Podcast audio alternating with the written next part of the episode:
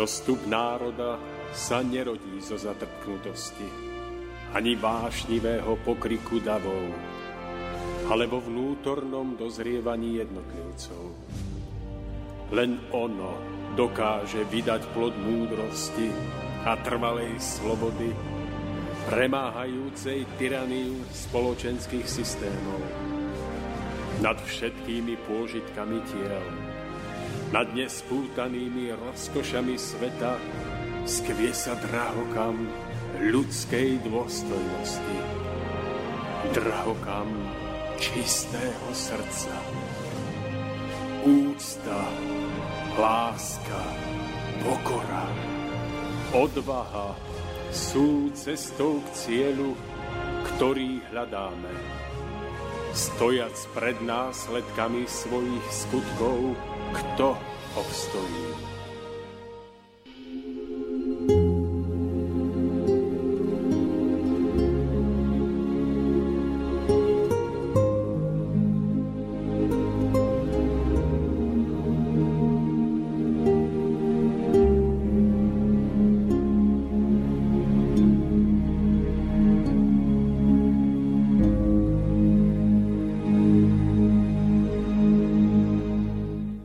Väčšina ľudí hľadajúcich duchovné hodnoty nedokáže pochopiť, aký je vlastne pravý zmysel Božích prikázaní, ktoré môžeme nazvať aj základnými princípmi harmonického medziludského spolužitia. Presnejšie povedané, ľudia nedokážu pochopiť, prečo im stvoriteľ dal obmedzujúce nariadenia, keď jeho láska je predsa neobmedzená a nekonečná. Vidia v tom protirečenie a preto tápu v prepadlisku vlastných pochybností o dokonalosti tohto aktu, až kým v ňom nakoniec od vyčerpania neústrnú. Vznešený význam Božích prikázaní začnú potom pre svoje nepochopenie ostro spochybňovať aj v očiach svojich blízkych, považujúc ich len za súhrn nariadení, vhodných pre duchovne menej zrelých jednotlivcov, ktorí príkazy a zákazy ešte potrebujú preto, lebo nie sú schopní sami dobrovoľne a slobodne rozhodnúť o svojom osude. Ak sa chceme jednoducho a bez krčovitého úsilia priblížiť k pochopeniu pravého zámeru Božích prikázaní v našom živote, predstavme si nasledujúci príklad. Stojíme na ceste, po ktorej z diálky prichádza cyklista pomerne vysokou rýchlosťou. Ten sa približuje s dôverou, že cesta neskrýva žiadne nebezpečenstvo. Zo svojho miesta však vidíme, že cesta skrýva nebezpečenstvo, povedzme otvorený kanál, hroziaci spôsobiť nič netušiacemu cyklistovi vážny pád. Čo v takej situácii urobíme, aby sme sa zachovali správne? Budeme stáť, mlčky sa prizerajúc hroziacemu pádu, alebo sa rozhodneme nič netušiaceho cyklistu pred pádom varovať? Je takmer isté, že ak sa budeme chcieť zachovať múdro a ľudsky, bude našou morálnou povinnosťou varovať ho, aby dokázal ešte včas zabrzdiť a tak sa vyhol bolestivému pádu. Keby sme teda na základe tejto pohnutky zavolali na cyklistu stoj alebo brzdi, bolo by možné takéto konanie považovať za obmedzenie jeho slobody, alebo by sa v ňom odzrkadlovala láska a ochota pomôcť? Odpoveď na túto otázku si môžeme určite ušetriť, pretože vo svojom najhlbšom vnútri zretelne cítime, čo je správne. Uvedomme si však, že tak ako vo vyše uvedenom príklade, my pozorujeme orozeného cyklistu i vážne nebezpečenstvo, ktorému je vystavený, tak stvoriteľ pozoruje nás ľudí, vystavených taktiež mnohým osudovým nebezpečenstvám. Aby sme im nemuseli podľahnúť, prípadne sa do nich ani nikdy nedostali, dáva nám vo svojej nepochopiteľnej láske na životnú cestu nevyhnutné varovné výstrahy v podobe svojich dokonalých prikázaní. Ale len preto. Keby nám nechcel pomôcť a uľahčiť našu životnú cestu, nechal by nás spokojne napredovať v ústrety bolestivým pádom. Ešte iný príklad. Ak lekár diagnostikuje pacientovi vážne ochorenie spôsobené napríklad nespráv, nesprávne celkov, nesprávnou celkovou životosprávou a podobne, previnuje sa lekár, keď s láskavým tónom poukáže na nutné zmeny? Predsa v poukázaní na určité mudré pravidlá sa prejaví tá najväčšia láska a pomocná ruka, ktorá vedie k odvráteniu ďalšieho nebezpečenstva u dotyčného. Prečo sme teda nevďační a ešte sa často opovažujeme obviňovať stvoriteľa z toho, že nás takto duchovne obmedzuje a spútava? Spomeňme si, ako často repceme a zlorečíme, keď sa niečo nedarí podľa našej vôle. Pýtame sa však na vôľu Najvyššieho. A napokon, ako by asi v našich očiach vyzeral spomínaný cyklista, keby nás za ochotu poskytnúť mu pomoc podozrieval z obmedzenia slobody. Ak obsah týchto, ale i tisícok ďalších príkladov z nášho života správne pochopíme, zretelne nám z nich vyplynie poznanie toho, že Božie prikázania nie sú v skutočnosti ničím iným, než dobre, mienené, dobre mienenými radami, ktorými sa musíme riadiť a chceme bezpečne dôjsť do cieľa našej cesty. Ale pozor, len ak chceme. Záleží na nás, ako sa rozhodneme, pretože máme slobodnú vôľu s každým našim rozhodnutím je však neoddeliteľne spojená zodpovednosť, ktorá nám vždy prinesie následky primerané tomuto rozhodnutiu. Ak chceme poznanie v pravom zmysle Božích prikázaní ešte viac prehlbiť, uvedomme si, že v období, kedy boli ľuďom prinesené po prvýkrát, sa v svetlých úrovniach stvorenia s dôverou očakávalo, že človek ich správne pochopí a príjme ako ničím nenahraditeľné životné ukazovatele. To sa však nestalo, pretože namiesto rozvinutia pravého cítenia sa u ľudí nechcene rozvinul chladný ľudský rozum, obmedzený iba na strnulé chápanie pozemských pojmov. Rozumovo a strnulo boli teda prijaté i rady a prikázania pochádzajúce z výšin. Vezmime za príklad trebárs obsah 5. prikázania nezabiješ. Toto prikázanie nikdy nemalo byť chápané len v tom zmysle, že človek by sa mal vyhýbať zabíjaniu, ale predovšetkým tak, že človek by mal za každých okolností podporovať a zušľachťovať nielen každú formu čistého života, ale aj ľudské hodnoty a cnosti. Tieto v druhých zabíja ten, kto klame, ohovára, pošpinuje na úkor svojho blížneho. V prípade prikázania nepokradneš sa človek nemal v pochopení a dodržiavaní prikázania upriamiť iba na pozemské statky. Mal predovšetkým pochopiť hĺbší zmysel aj tohto prikázania. ukradnúť niekomu zásluhy, česť, dobrú povesť. Týmto smerom sa mal človek uberať pri jeho naplňovaní. Podobným spôsobom mal byť pochopený pravý význam aj ostatných božích prikázaní, ak mali spoločnosti priniesť pravý osoch. Mal to byť však človek, ktorý to mal vlastnou duchovnou námahou takto chápať. To by mu nakoniec prinieslo aj pravú radosť, vyplývajúcu z toho, že vlastným úsilím dokázal vo svojom živote pochopiť to podstatné. Keďže túto základnú povinnosť ani za niekoľko tisíc ročí nedokázal splniť a dodnes ani nepochopil pravý zmysel Božej vôle, zoslal stvoriteľ na zem vo svojej veľkej láske ešte jednu pomoc – zakotvenú v siedmých nových zákonoch, ktoré v súčasnosti tvoria s desiatimi prikázaniami nový, neoddeliteľný celok zákonov pre života na zemi. Len vďaka tomu môže človek ešte uskutočniť duchovný vzostup. Avšak len ten, ktorý sa s nimi oboznámi a dokáže ich vo svojom živote aj uplatniť. Prichádza čas, kedy je nevyhnutné spoznať pravý zmysel týchto duchovných zákonov i Božích prikázaní, pretože iná cesta k ozdraveniu medziludských vzťahov a záchrane našej planéty neexistuje. Najskôr je však potrebné začať ich chápať načasovo a celkom nezávisle od strnulých dogiem a náboženských výkladov. Milí poslucháči, dní tohto roka sa naplňajú a bežia ako voda a my sme sa už prehopli do mája, do mesiaca máj. Máme tu prvý májový piatok 4. mája krátko po 18. teda 17. hodine 30. minúte a my sme už pripravení v štúdiu na Orave, aby sme sa s vami podelili od naše vlastné úvahy a naše myšlienky. Tak ako ste smeli v úvode počuť, nielen dnes, ale dnešným dňom začneme tak, taký cyklus cyklus 10 až 17 relácií, v ktorých si v každej rozoberáme jedno z týchto prikázaní a pokúsime sa vám odovzdať náš vlastný pohľad na to, ako vnímame tieto dobre mienené rady.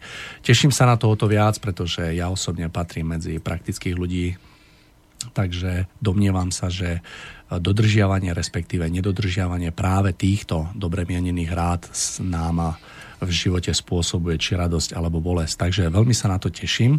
Dovolte mi pripomenúť ešte mailový kontakt vzhľadom k tomu, že vysielame zo štúdia na Orave, tak jediné spojené s nami bude mailová adresa a to moja, takže Mário Kováčik zavináč seznam.cz, takže všetko spolu a bez diakritiky budem mať mailovú schránku otvorenú. Bol by som veľmi rád, že ak e, sa dnes, teraz nachádzajú nejakí poslucháči pri internetových príjimačoch, aby sme tak rozputali takú diskusiu, aby sa nebali vyjadriť svoj názor, svoj pohľad na jednotlivé tieto veci. E, v dnešnej relácii budeme hovoriť o prvom prikázaní. E, prvé je preto, pretože ho považujeme za najdôležitejšie zo všetkých a práve prestupovanie, respektíve nedodržiavanie tejto dobre mienenej rady nám spôsobuje v živote asi najviac také bolesti a ako keby uh, kráčame v živote bez sil.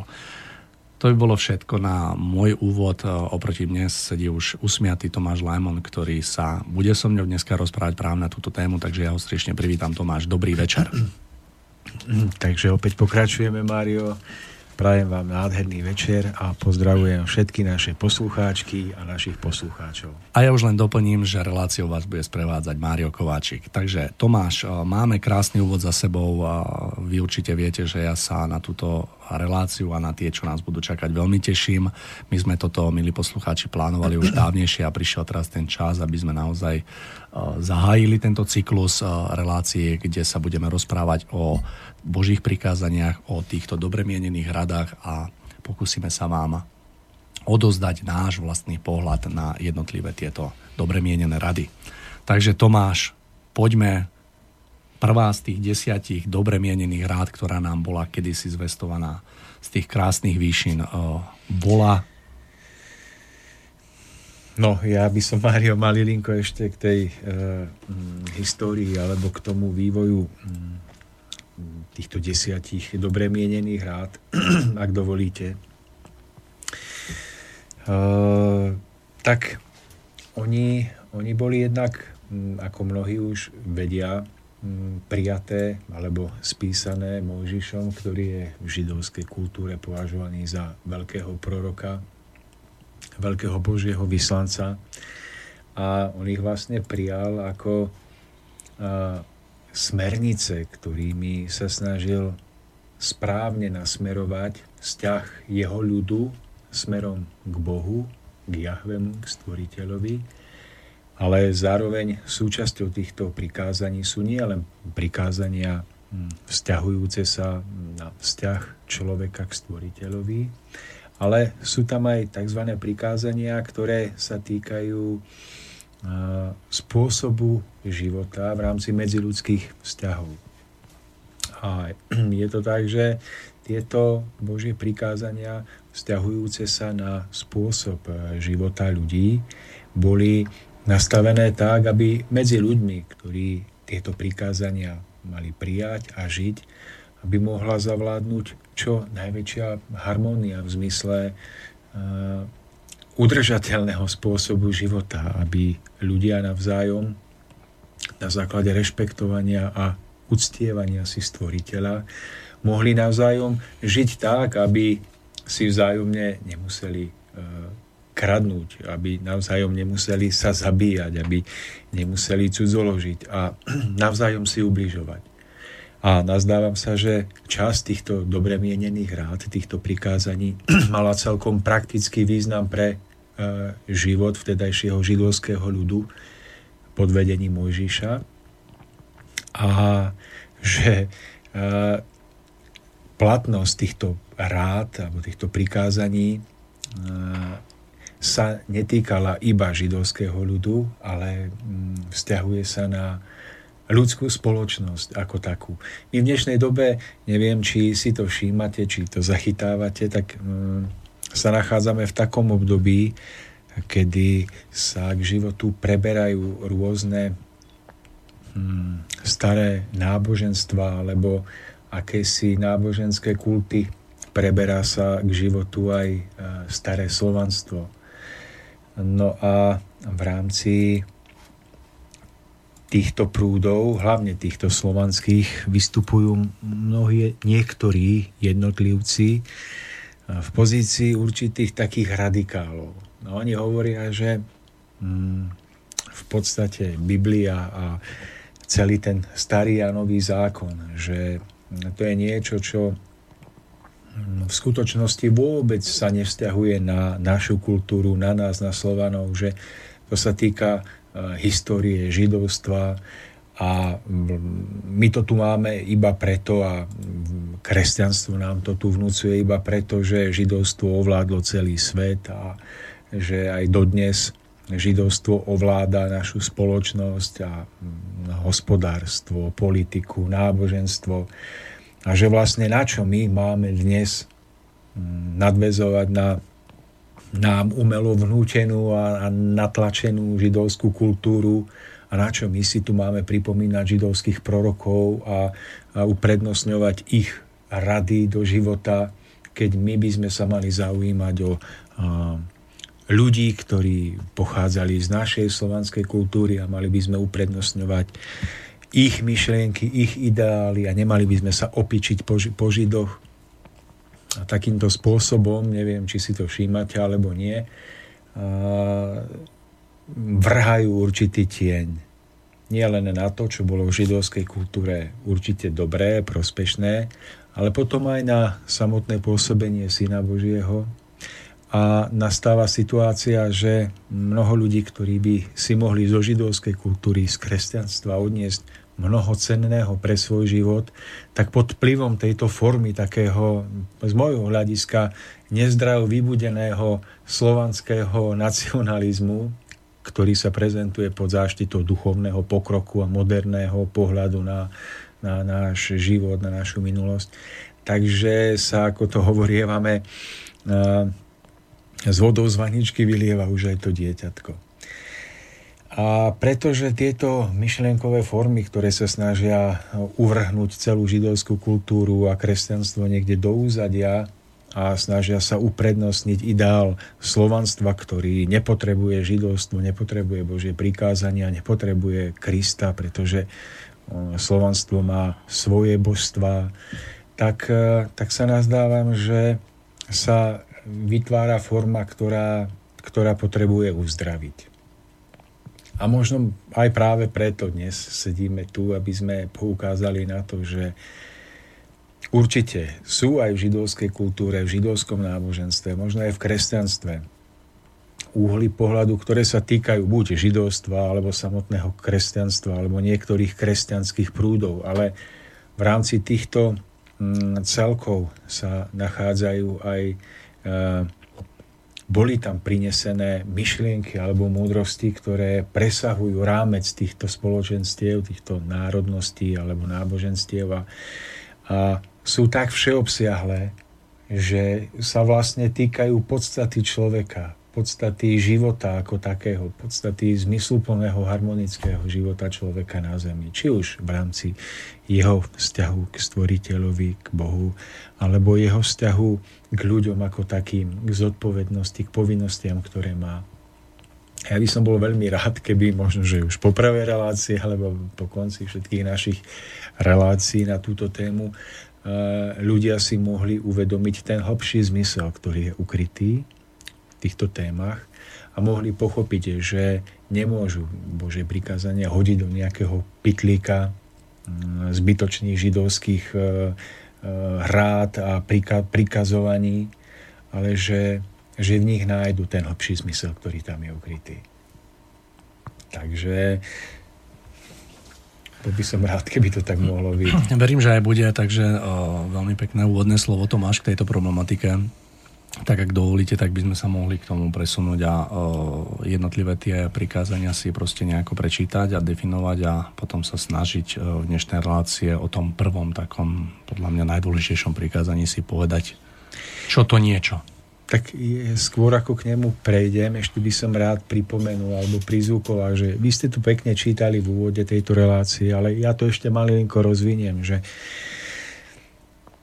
a tieto prikázania, tzv. prikázania sú vo svojom najhlbšom jadre dobre mienenými radami, ktoré ak nie, že ak ich začneme rešpektovať a dodržiavať, tak budeme mať na zemi raj alebo odles kraja, ale predovšetkým, ak dokážeme ich oživiť vo svojom srdci, vo svojom najlepšom vnútri. A ak zachovávanie alebo rešpektovanie týchto rád a prikázaní bude vychádzať z našej vlastnej túžby po krajšom živote, po usporiadanejšom živote, po živote, ktorý bude viacej naplnený pochopením a harmóniou medzi ľuďmi. A nazdávam sa, že až keď my ľudia dojdeme na tento stupeň a bude to vychádzať z nášho vnútra. Nie zo strachu pred zatratením, nie zo strachu pred Božím hnevom, tak ako sa to niekedy prezentuje v starom zákone, ale, ale z našej vlastnej túžby po krajšom živote, tak vtedy môže mať zachovávanie Božích prikázaní tú odozvu, ktorá postupne bude meniť náš život a našu spoločnosť k lepšiemu.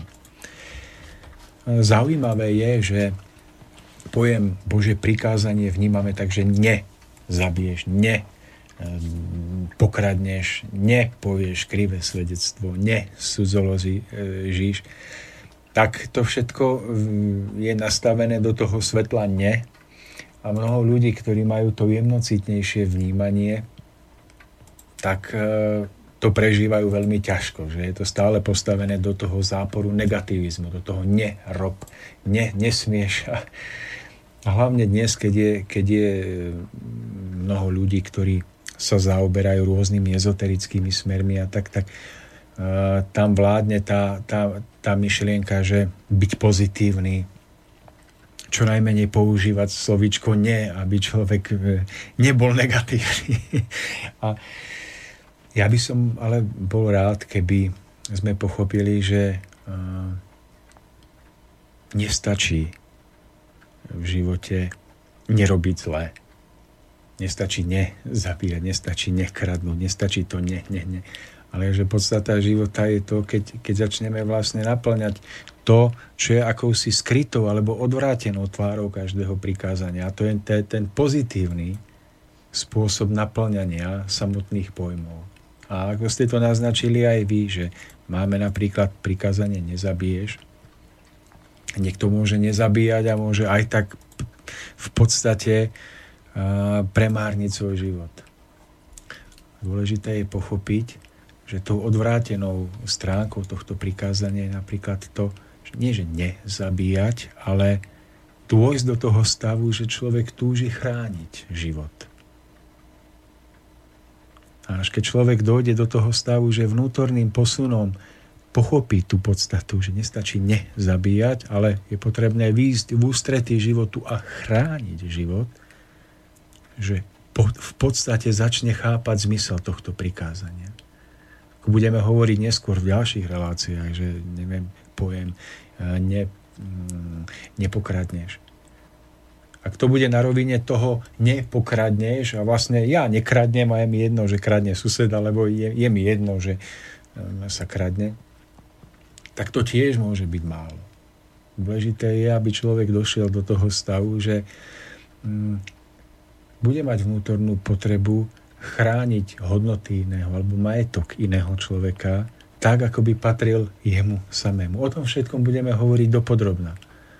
Ale, ale budeme sa snažiť dôjsť k tomu, aby naši poslucháči pochopili, že aby sme naplňali zmysel alebo podstatu týchto prikázaní alebo dobre mienených rád, tak tak e, je potrebné prekonať ten rámec toho nerobenia niečoho zlého a prejsť k tomu, že človek začne niečo robiť. To je pravý opak toho, čo každé jednotlivé prikázanie hovorí. Takže Mário, po takomto úvode vyčerpávajúcom a po niekoľkých vyhnutiach sa e, vašej otázke na podstatu prvého prikázania, tak ja, ja by som začal tak, ako sme začínali niekedy, že Mário, ako to vy vnímate? tak ja sa priznám, že v mojom živote som sa k prikázaniam dostal v pomerne, pomerne akoby takom staršom veku. Čo oproti vám, z toho, čo viem, tak vy ste naozaj tieto, tieto dobre mienené rady akože o nich vedeli už myslím si, že troška v mladšom vleku ako ja. Nechcem tým povedať, že že jednoducho som sa s tým ako keby prvýkrát v obsahu stretol, ale že som si ich tak prvýkrát prečítal a snažil sa vniknúť do tej podstaty toho celého, o čom to je. A ja sa pokladám za človeka, ktorý síce nebol nábožensky nejakým spôsobom vedený, ale vždy som sa snažil prechovávať hlbokú úctu k pojmom, ako je hrdinstvo, láska, česť, odvaha. Toto vo mne vždy bolo a myslím si, že práve na tomto základe som potom prišiel k týmto prikázaniam a postavil sa na to. Ja keď som si prečítal prvé z týchto prikázaní, že ja som tvoj pán, tvoj boh, nebudeš mať iných bohov okrem mňa, tak eh, jednoducho som to vnímal v takej najjednoduchšej podobe, že ten stvoriteľ má byť pre človeka úplne všetkým. A hlavne nie len v slove, ale aj v takých skutkoch, v takom cítení, v takom vnímaní celého toho a že, že je akoby nesprávne, pokiaľ človek čokoľvek v jeho živote postaví nad tento pojem. Či už je to, ja neviem, naše vlastné dieťa, či už je to nejaký náš majetok, alebo čokoľvek iné. Čo by jednoducho, vnímal som to tak, že toto prvé prikázanie je vy, vyčlenené iba stvoriteľovi a že je prvé, pretože je najdôležitejšie, preto nie je deviate. Takisto som vnímal aj, že tie prikázania, že sú usporiadané podľa ako takej vážnosti alebo podľa takej potreby, že prvé je prvé preto, lebo má byť prvé a siedme je siedme preto, lebo má byť siedme, nemá byť piaté. Takže taká tá chronológia týchto dobre mienených rád má svoj veľký význam. A e, keď som sa s tým tak stretol, tak som vnímal možno, že myslím, že prvé tri dobre mienené rady sú ako keby venované smerom k stvoriteľovi a posledných tých sedem rád je venovaných ako keby smerom k blížnemu, teda k človeku. Takže ja to pokladám, že človek by mal vo svojom živote na tom prvom mieste mať svojho stvoriteľa a všetko ostatné je pod ním. To znamená, či už je to naša manželka, naši priatelia, úplne všetko. A mám za to, že pokiaľ, že ako nesprávnosť v našom živote spočíva v tom, že postavíme častokrát niečo nad neho. Napríklad naše zdravie, ľudia tak veľmi, keď počúvam tie také blahoželania, tak jednoducho si želáme hlavne to zdravie.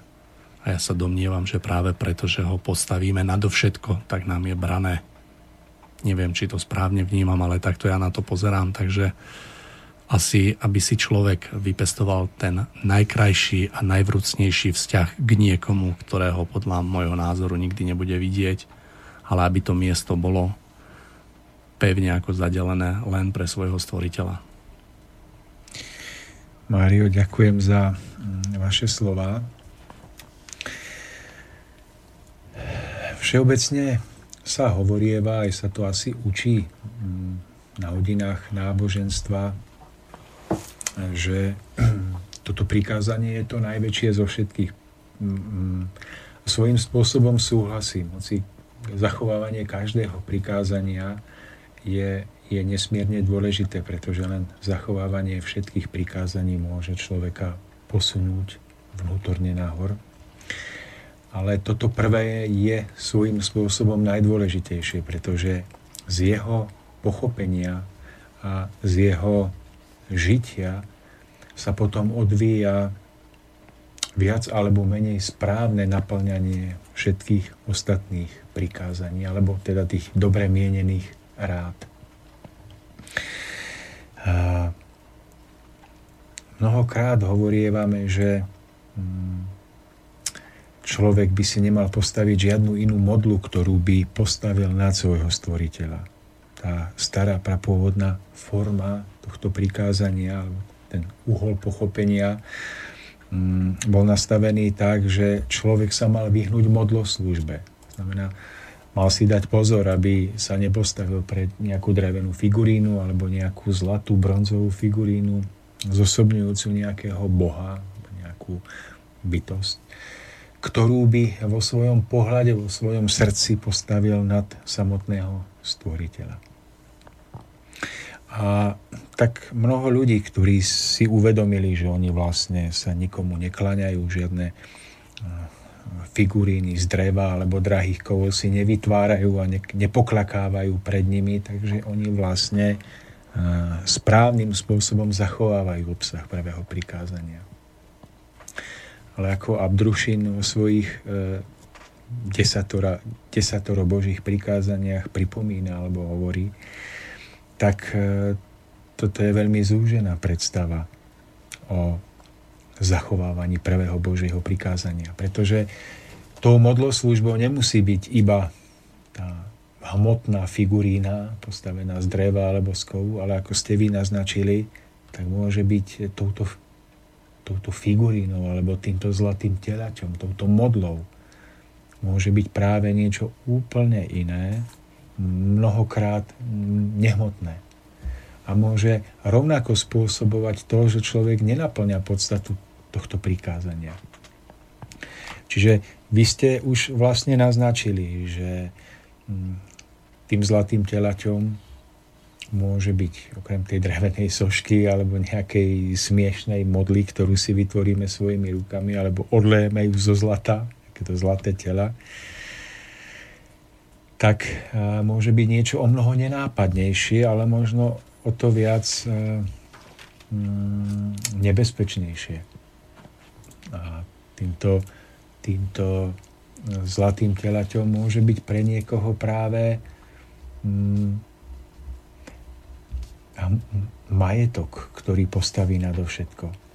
Že napríklad nám sa stáva ľuďom, že hovoríme síce o zachovávaní Božích prikázaní, hovoríme o tom, že chceme žiť správne v súlade s Božou vôľou, no ale nevidíme že v skutočnosti vo svojom bežnom živote alebo v každodennom jednaní dokážeme povýšiť zhon za peniazmi za vnútorný pokoj, za okamih vnútorného uvedomenia si zmyslu, prečo vlastne žijeme. Že uh, hon za hmotnými statkami dokážeme uprednostniť pred niečím, čo môže byť o mnoho dôležitejšie ako, ako tá hmota môže napríklad venovať sa niekomu, darovať mu svoj čas, darovať mu pozornosť, lásku, obetovať sa pre neho. A niekedy sa nám stáva, že kvôli peniazom, kvôli, kvôli majetkom, preto aby sme mali, ja neviem, nový dom, krásny dom, auto a tak ďalej a tak ďalej, u, potláčime do úzadia niečo, čo v tú chvíľu by malo byť v našom živote o mnoho dôležitejšie. A my vlastne potom ani nevidíme, ako uh, si staviame na prvé miesto zlaté tela nášho zhonu za peniazmi. Ale my pri tom všetkom môžeme ďalej vystupovať ako ľudia nábožní, ľudia, ktorí zachovávajú náboženské tradície v tom náboženstve, kde každý niekde je.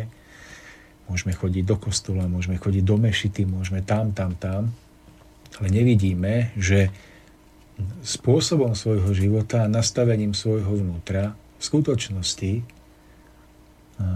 konáme v protiklade k princípu tohto prikázania, pretože na prvom mieste máme to, čo úplne spúta našu pozornosť na úkor všetkého. A v tomto prípade, ako hovoríme, to môže byť zhon za peniazmi mamona.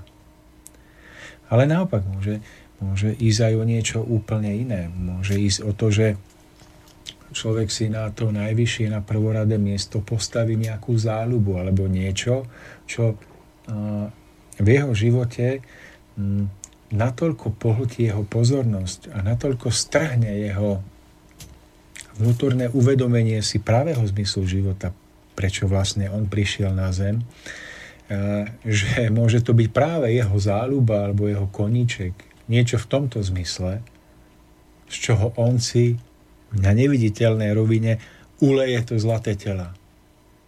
A klania sa mu tým, že kedykoľvek by ho, jeho svedomie nabádalo urobiť niečo, čo by v tú danú chvíľu v jeho živote, v každodennom živote, mohlo mať hlbší zmysel pre, pre to, aby, ako hovoríme, aby uh, konal v súlade so svojím svedomím, aby niekomu pomohol, aby si spomenul na stvoriteľa, darcu všetkých darov a všetkých milostí, tak on v tú chvíľu toto všetko potlačí do úzadia a svojím spôsobom ješitne alebo sebecky naplňa toto svoje prianie. toto jeho prianie, ktoré má v sebe v tú chvíľu, je tým zlatým telaťom, ktorému sa klania. A človek môže mať vo svojom živote iného človeka, ktorého si zbožti do takej miery, že robí všetko iba kvôli nemu a opäť potláča svoj vnútorný hlas, hlas svojho svedomia. A možno, že tento hlas ho nabáda k tomu, aby okrem tohto vzťahu opäť urobil nejaký iný skutok, rozvíjal niečo, čo v jeho živote by malo zmysel, ale on sa do takej miery nechá zaslepiť týmto vzťahom a možno výhodami, ktoré mu z tohoto vzťahu vyplývajú, že zabudne na ten hlbší zmysel, pre ktorý žije. A v skutočnosti, v prapodstate všetkého, zabúda nakoniec aj na samotného stvoriteľa. Tak keď si uvedomíme, že z čoho všetkého si môžeme my ľudia vytvoriť zlaté tela, ktoré, ktoré postavíme na najvyššie miesto na úkor toho, čomu nás nabáda náš hlas vnútorného svedomia, tak zistíme, že nejeden z nás má ešte čo robiť, aby toto prikázanie začal správne naplňať a správne ho žiť. Tomáš, keď sa rozliadneme okolo seba, tak uh, vidíme že mnoho, zlu, mnoho ľudí, ktorí, ktorí nás obklopujú, mnoho z našich bližných, akoby sú v pevnom zovretí nejakého druhu závislosti. Či už je to fajčenie, či už je to alkohol, či už je to, ja neviem, hra na automatoch a všelijaké možné, možno nejaké drogy, možno niečo iné. Ako vy vnímate, e, keď si človek vypestuje takúto závislosť na niečom, je v rozpore s dodržiavaním prvého prikázania alebo nie? Uh, Mario, skúsme, skúsme teraz, ako keby možno, že malilinku obklukov vám sa pokúsim odpovedať, že o čo tu vlastne ide, keď človek povýši na najvyššie miesto niečo iné alebo niekoho iného, než je samotný stvoriteľ. My potrebujeme pochopiť tú podstatu, pretože inak, ak ju nepochopíme, tak si budeme myslieť to, čo mnohí ľudia, že no, ten váš stvoriteľ, o ktorom vravíte, ten musí byť strašne žiarlivý, keď on ako ten stelesnenie lásky seba chce mať na najvyššom mieste, ale potom vám daruje šťastie. Keď ho tam náhodou niekto nedá, tak sa ukáže tá jeho pomsta a to všetko, on vám to všetko vráti a, a nešťastie vám do života prinesie. Aby sme pochopili tú podstatu, že čo to znamená mať stvoriteľa na prvom mieste. Tak mm, skúsim z toho svojho ľudského obmedzeného hľadiska na túto otázku zodpovedať, odpovedať.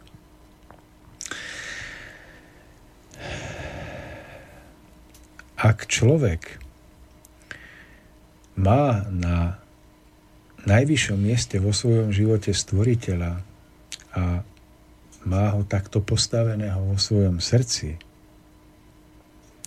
tak sa to rovná životu stave duchovnej slobody. A stav duchovnej slobody znamená stav, kedy človek príjma, prežíva, užíva si všetko, čo mu život prináša, ale takým spôsobom, že tomu vládne a nenechá sa zotročovať. To sa prejavuje tým, že človek v tomto stave si zachováva všeobsiahlý pohľad na život, na všetky krásy, na všetky radosti, ktoré život prináša. Dokáže ich plnohodnotne vychutnávať. A, a svoj život prežíva o to krajšie, že si uvedomuje tú bohatosť a pestrosť všetkého, čo mu život prináša. Toto všetko je výsada domena slobodného ducha. Ducha, ktorý nie je ničím zotročený Jedine slobodný duch dokáže vidieť krásu, všeobsiahlosť. Dokáže zo všetkého užívať a prežívať tak, aby tomu vládol a nebolo mu to na škodu. To je podstata veľkej radosti a šťastia, pretože v tomto stave je človek pripravený darovať seba samého stvoreniu ostatným, službe blížnym. Tento stav vnútornej slobody je veľmi úzko spojený s poznaním a rešpektovaním stvoriteľa. Pretože poznanie stvoriteľa je základom pre rozvinutie tejto slobody.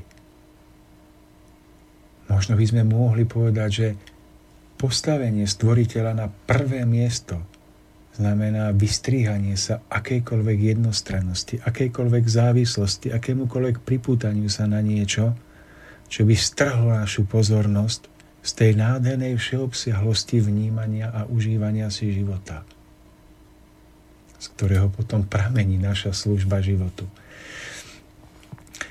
Ako náhle človek spôsobí, že stvoriteľa zníži z tohoto prvého miesta, z toho najvyššieho miesta, tak sa dostáva do situácie, kedy stráca vnútornú slobodu. A v tomto stave, tento stav vnútornej neslobody, rovná sa pripútaniu sa človeka na niečo, čo úplne strhne jeho pozornosť. To nešťastie Mário v tom stave modloslužby alebo to uctievania niečoho iného, než je stvoriteľ, spočíva v tom, že, že závislosť, vnútorná nesloboda sa prejavuje tým, že človek sa stane otrokom toho, čím sa nechá spútať. Skúste ma pochopiť správne, čo chcem povedať. Je to v podstate jednoduchý obraz, ale ťažko sa vyjadruje slovami, že um, to šťastie, ktoré prežívame, keď pre, vnímame všeobsiahlosť veci, keď sa tešíme z maličkosti, zo všetkého, čo nám život prináša, to je stav vnútornej slobody. To môžeme prežívať iba, ak je stvoriteľ na najvyššom mieste.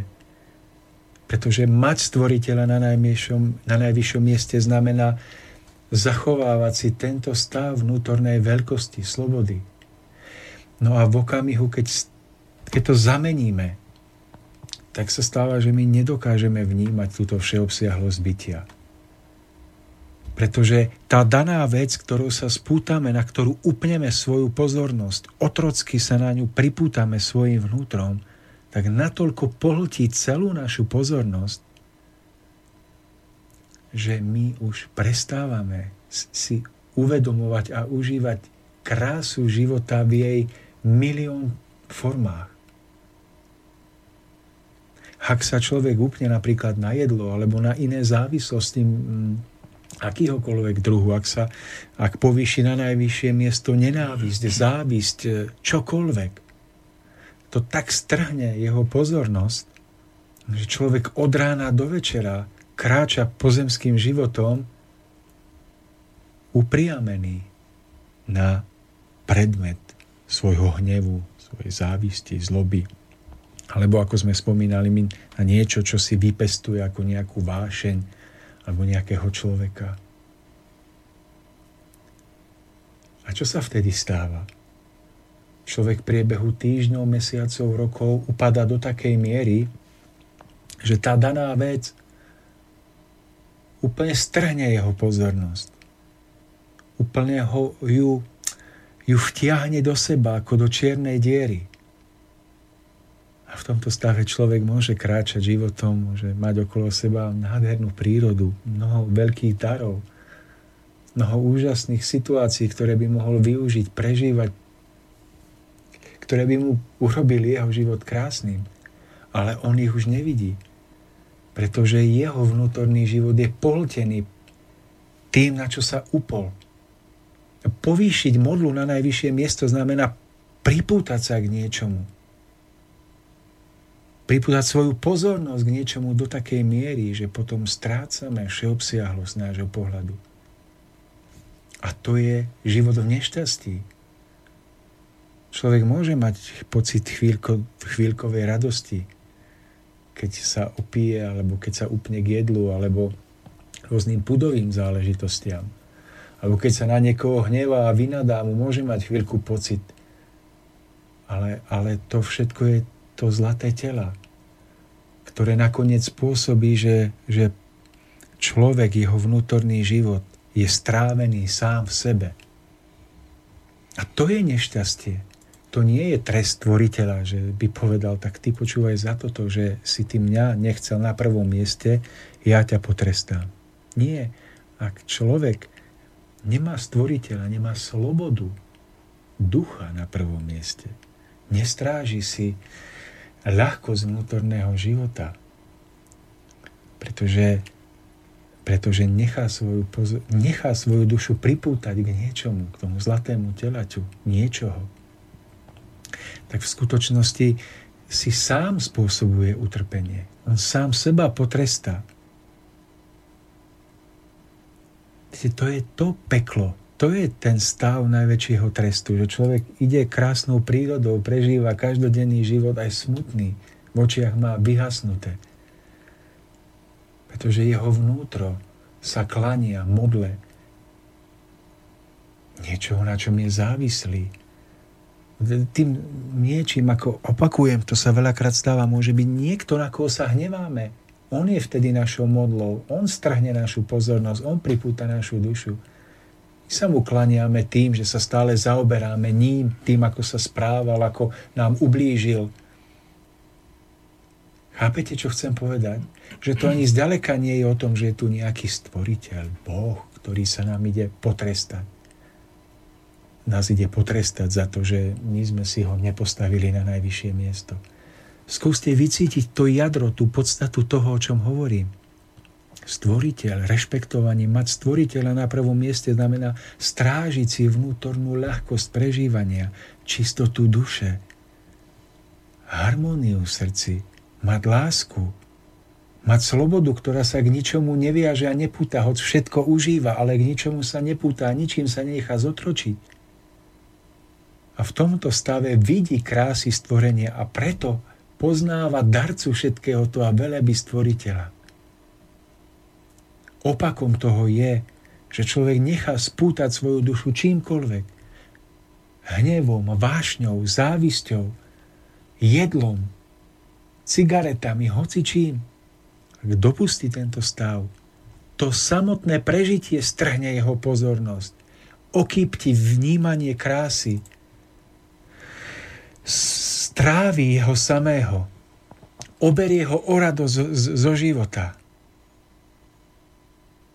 hodí ho do studne jeho vlastného vnútorného nesprávneho pohľadu. A ja, ja ako keď strieľam na nejakú baštu teraz a snažím sa, aby tie múry pohorili, lebo sa snažím strieľať zo všetkých strán, aby, aby každý pochopil tú podstatu, že mať modlu znamená stratiť všeobsiahlosť vnímania, ktorá je spojená so slobodou ducha. A strata tohoto všeobsiahleho vnímania krásy je prekliatím života. To je dej, do ktorého vrháme sami seba, ak si nestrážime ľahko svojho života ak si nestriehneme slobodu, to, aby sme boli nepripútaní, aby sme si čokoľvek užívali, čo je prirodzené, zdravé, krásne, ale aby sme sa k tomu nepripútali. Aby sme si v tomto stave ľahkosti uvedomovali, kto nám tú krásu dal. Aby sme takto prežívali vzťah s podstatou života a boli radosní. Len slobodný duch, ktorý všetko vníma, všetko na seba nechá pôsobiť, k ničomu nie je pripútaný a zviazaný ako indián kukolu, ktorý majú zapáliť, tak takýto človek prežíva šťastný, radosný život.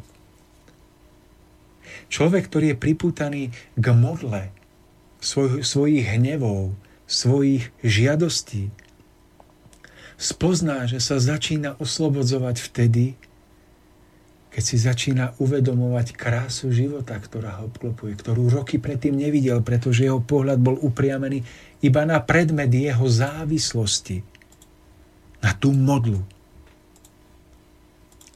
A v tomto stave prebudzania, radosti si začína uvedomať čo? Že aha, tu chodník, ktorým kráčam celé roky, je lemovaný krásnymi kvetmi. Tie kvety sú úžasné a z toho chodníka eh, lemovaného, tam ako na boku bývajú eh, tie tráva a kvety, tak vyrasta strom, ktorý práve teraz možno začína vydávať nádherné kvety. A človek sa zastaví, pozrie sa do tých kvetov a vidí nový vesmír, vidí nový život. Vidí krásu a cíti radosť zo života. Uvedomuje si milióny prenádherných vecí, ktoré mu život prináša. A v tomto stave začína opäť žiť. Pretože v tomto stave si uvedomuje, že ak chce toto všetko vnímať, ak sa chce z tohto všetkého radovať, nesmie byť otrokom sám sebe. Nesmie sa pripútať k niečomu, čo strhne jeho pozornosť. Nech je to čokoľvek. Čo strhne jeho pozornosť upriami ju na, na predmet toho, toho, tej pozornosti, závislosti, čohokoľvek, na úkor vnímania, prežívania, všeobsiahlosti, krásy života. Takže Mario, neviem, či som to po toľkých slovách a vetách aspoň trochu priblížil, pretože Tomáš, ja verím, že nie len ja a vy, ale hlavne naši poslucháči sú veľmi radi, že rozprávame na túto tému a z môjho pohľadu uh, si myslím, že vo všeobecnosti chýba taký, taká hĺbšia úvaha nad jednotlivými tými slovami, pretože naozaj tie dobre mienené rady sú úplne strohé, jednoduché. Hej. Je to povedané niekde dvoma, troma slovami, niekde jedným slovom, niekde viac slovami, ale že za tým sa uh, skrýva mnohé, ktoré je potrebné, aby, sa, aby človek v tej vlastnej námahe, poctivom hľadaní pochopil, správne uchopil a pretavil do toho života. Takže ja som veľmi rád, že sa práve o tomto rozprávame do takejto hĺbky a že mnohým z našich poslucháčov sa vynára možno nový obraz, možno sa mnohé vyjasňuje a verím, že sa rovnako podarí aj to pochopené pretaviť do každodennosti života, pretože si myslím, že sa to eh, automaticky odrazí na našom prežívaní. Eh, takže nás niekedy pletie pojem hospodin, stvoriteľ že máme, máme možno obmedzenú predstavu, ale vyskúšajme si uvedomiť, čo znamená život v súlade so stvoriteľom, s jeho vôľou pre človeka. A znamená život vo vnútornej slobode. Že keď ktorá prináša radosť. Práve preto, čo som sa snažil opísať, že vnútorná sloboda nám umožňuje byť nepripútaný a vnímať krásy, vnímať radosti, užívať si ich, ale nebyť ich otrokom. Je to presne ako o tom, ja mám taký obraz, keď ste teraz pomenoval, že si predstavme človeka, ktorý má možnosť behať bosý po lúke a jednoducho hompálať rukami, nohami a užívať si tú slobodu. A ako keby človek, keď sa s niečím zotročí, tak si predstavme, že si napríklad priviažete gulu na nohu. Alebo že si spútate ruky, že váš... váš oči. A že, že človek nevidí. Takže spútaný vlastne a že ten, ten pohyb už nie je taký ľahký, že je obmedzený a... Že áno, takže že keby sme si dosadili ja som hospodin, tvoj stvoriteľ a nebudeš mať iných bohov okrem mňa, aby si im zdával úctu, tak keď si dosadíme za to pojem, že mm, pojem hospodin, stvoriteľ znamená ľudská veľkosť, ľudská, veľkosť ľudského nadhľadu a slobody, tak si môžeme to prikázanie premenovať mm, tak, že povieme mm, v ľudskej slobode je ukrytá naša schopnosť prežívať skutočnú radosť zo života, pretože jedine sloboda nám umožňuje mať otvorené oči, zo všetkého prežívať, ale k ničomu sa nepútať. Jedine sloboda nám prináša schopnosť radovať sa zo všetkého a z tejto radosti vydať plod obety pre niekoho iného. Spútaný človek, ktorý je otrokom svojich smútkov, sa nikdy nemôže skutočne radovať nikdy nemôže darovať seba samého v tom najpravdivejšom a najkrajšom zmysle. Pretože prechádza životom a sám potrebuje pomôcť. Preto si zapamätajte a zapamätajme, že kedykoľvek sa človek pripúta k nejakej modle, spozná to podľa toho, že ona púta jeho pozornosť, spotrebováva jeho pozornosť, jeho myšlienkové sústredenie, jeho energiu do takej miery, že človek v tú chvíľu, v to obdobie stráca pojem o živote ako celku. Preto spoznáme, že máme vo svojom živote modlu, ak toto prežívame vo svojom každodennom živote, že niekto, niečo, stav, situácia, okolnosť, vlastnosť naša, minulosť, minulosť môže byť zlaté tela, ako odliaté ako bič, že sme niečo, niekto, nech čokoľvek spúta našu pozornosť do takej miery, že zabúdame vnímať ľahkosti, všeobsiahlosť bytia. Radosť, ktorá z toho vyplýva. Klaniame sa modle. Preto stvoriteľ nie je žiadny mm, skrátka žiarlivý sebec, ktorý každého trestá len preto, ak, si ho, ak ho niekto nemá na najvyššom mieste. Ale stvoriteľ rovná sa vnútorná sloboda. Maj človeče na najvyššom mieste slobodu svojho ducha. Lebo ak bu- nebudeš mať slobodu a namiesto slobody si postavíš modlu, sám seba potrestáš. Chápete to?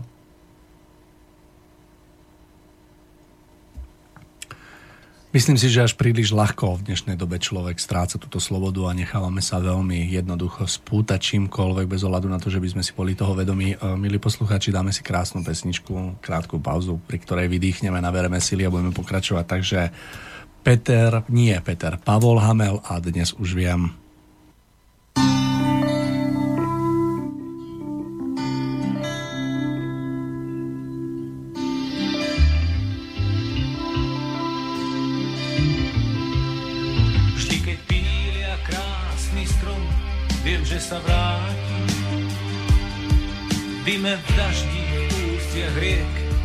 Dnešnom smútku zápaliek. Keď sa rúca niečím dom, je mi ho ľúto. Aj keď môžu ďalej bývať v ňom, návrat dáva šancu dvom. Dnes už viem, keď láska stráca tých, kto sa stáva. Som z tých, čo vie, že v útekoch je skrytý návrat.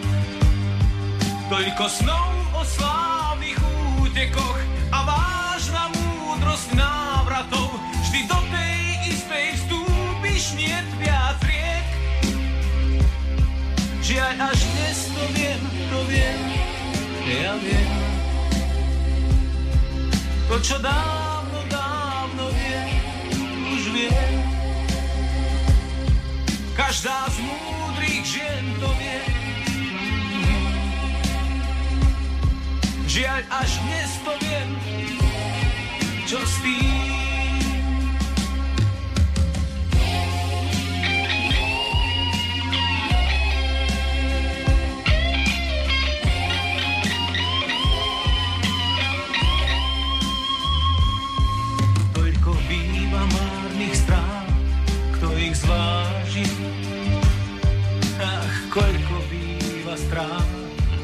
keď túžiš všetko vzdať. Vždy, keď pília krásny strom, viem, že sa vráti. Vždy, keď pília krásny strom, som s ním, som v ňou, som on. Dnes už viem, keď láska stráca tých, kto sa stáva. Som z tých, čo vie, že v útekoch je skrytý návrat. Toľko snov o slávu útekoch a vážna múdrosť návratov. Vždy do tej istej vstúpiš, nie viac riek. Dnes už viem, keď láska stráca tých, kto sa stáva. Som z tých, čo vie, že v útekoch je skrytý návrat.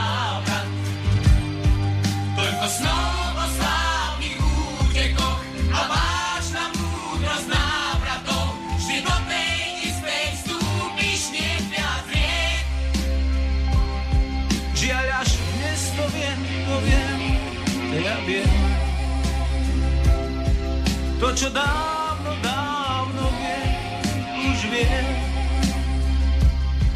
Každá z múdrych žien to vie. Žiaľ, až dnes to viem, čo s tým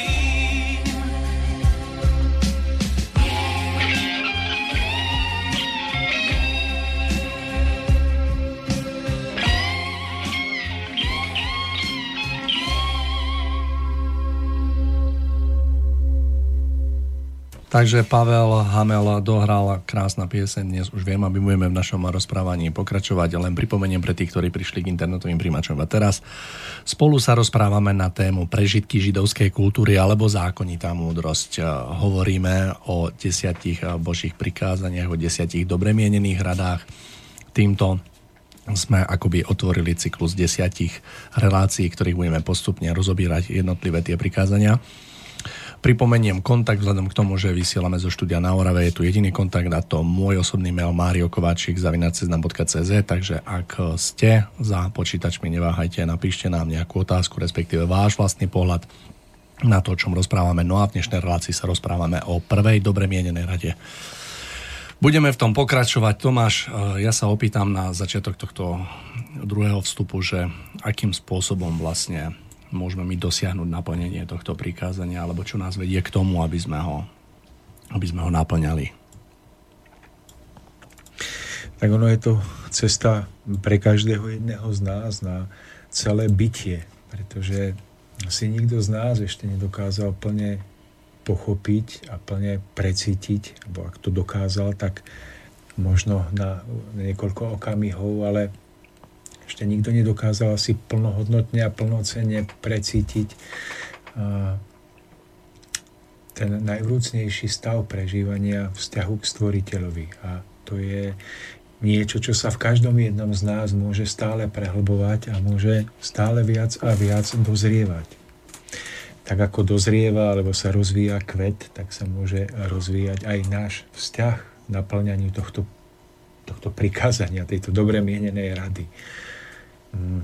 Nazdávam sa, že to, čo potrebuje každý z nás prežiť, pretože každý z nás asi viac alebo menej eh, je modloslúžobníkom. Každý z nás viac alebo menej sa klania nejakému problému, nejakej ťažkosti, nejakej vnútornej výčitke, nejakej možno, že aj radosti, v úvodzovkách radosti, ktorá tak pohltí našu pozornosť, že stratíme zo zreteľa všetko ostatné, že každý jeden z nás nakoniec asi pozná, a, že čo je to za život v takomto, v takomto naladení, v takomto nastavení.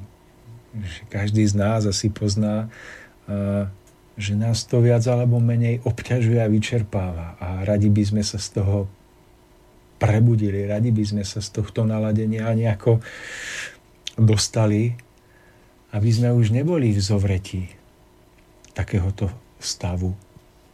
Aby nás to, čo nás trápi, alebo to, eh, čo nás nejakým spôsobom obmedzuje, spútava, aby už pominulo. Tak je veľmi dôležité, aby človek na tomto stupni tohoto vlastného zotročenia zachytil aspoň záblesky skutočného prežitia, skutočnej radosti, keď aspoň na niekoľko okamihov prežije stav vnútornej slobody. Keď pod vplyvom nejakého prežitia krásnej hudby alebo niečoho, čohokoľvek, čo môže prísť do života, prežije, aké je krásne, keď aspoň na chvíľku sa môže zhlboka nadýchnuť z veľkej radosti, že ho nič neťaží, že k ničomu nie je pripútaný že prežíva tú veľkú všeobsiahlu radosť, detskú radosť z daru života. Každý nech tento stav, keď ho na chvíľku prežije, každý ho určite prežije aspoň na chvíľku, nech ho v sebe podrží. A nech si uvedomí, že tento stav, keď človek po ničom nebaží, nič nechce, nič nepotrebuje, nič ho netrápi, že tento stav vnútornej slobody je krásnym momentom prežitia, ktorý je odrazovým mostíkom pre ďalší život a pre ďalšie tvorenie.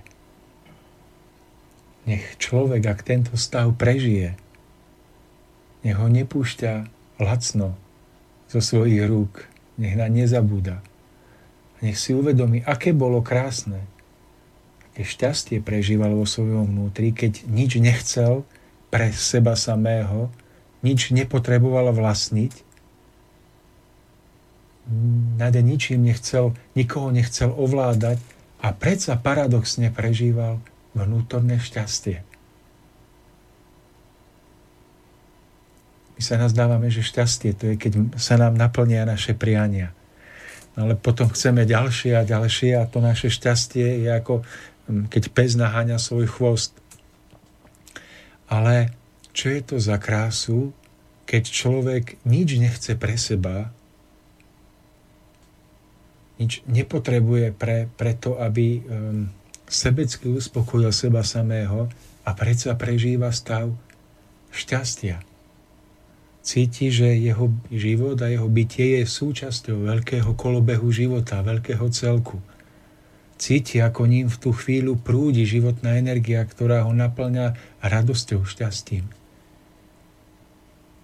a že tento stav ľahkého vedomia, aby som to nazval stavom ľahkého vedomia, nepripútaného vedomia, nestrhnutého vedomia, je ukazovateľom, kadiaľ by sa mala uberať naša ďalšia cesta, aby sme tento stav vždy na novo vyhľadávali, smerovali k nemu a pomáhali si tento stav navzájom prežívať.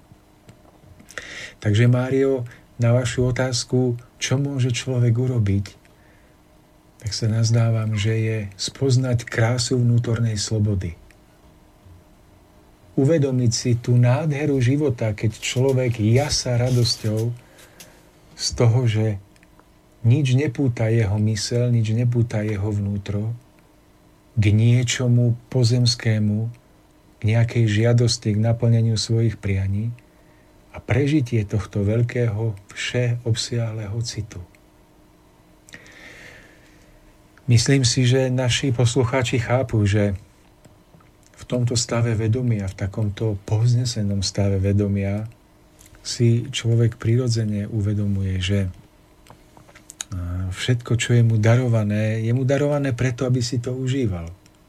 Či je to dobré jedlo, čokoľvek, čo život prináša, rôzne radosti, ale aby si strážil svoju vnútornú slobodu nad tým. A aby v užívaní toho, čo život prináša, sa na niečo nepripútal. A aby opäť potom nestratil tú veľkú vnútornú radosť, ktorú mu prináša sloboda ducha. Tomáš, ja sa teraz opýtam aj za našich poslucháčov, ako človek zistí, že už je na niečo pripútaný? Ja som to pre tou hudbou, piesňou sa snažil prizvukovať a opäť to pripomeniem a dobre, že sa na to pýtate, že človek stráca radosť zo života. Pretože niekto, niečo, natoľko spútava, strháva jeho pozornosť, že človek v tomto stave stráca radosť, ktorá pramení z ľahkosti života a všeobsiahlosti toho, že človek vníma všetky krásy, ktoré život prináša, nechá ich na seba pôsobiť, pretavuje ich na radosť. V tomto to môže človek vidieť, že možno sám zachováva náboženské tradície, prikázania, ale nechal svoje vnútro zotročiť niekým alebo niečím. To mohol byť sused, ktorý urobil niečo. Poviem úplný príklad zo života, asi taký aj bežný, že ja neviem, sused e, si e, kúpil psa a chodí ho venčiť a nezbiera po, po, po psíkovi odpadky napríklad. A teraz nám to veľmi vadí a tak sa začneme hnevať na tohoto suseda, a na jeho psa, že, že psa by sme najradšej zastrelili a, a toho majiteľa neviem. A teraz, čo sa stáva? My vtedy si, si vytvoríme modlu nášho hnevu. čo môže byť ten sused, ten pes, ktokoľvek. No ako, ako potom vypadá stav nášho vnútorného života? ráno sa zobudzame, na koho si spomneme? No na suseda. Na suseda, spomneme si na to, ako sa voči nám správa, na jeho psa. Ideme do práce, vonku je krásne, mohli by sme prežívať obrovské šťastie za to, že máme mnohé dary, ktoré nám boli ešte stále, nám sú prepožičané zdravé telo, možno auto, rodiny, naši blízky, ktorí môžu byť tiež zdraví, alebo môžu nejakým, alebo nemusia byť zdraví, ale môžeme napriek tomu niečo krásne prežívať a vážiť si to. No ale my toto už nevidíme. Lebo náš vnútorný život je pohltený niečím, čo v tú chvíľu stojí na najvyššom mieste.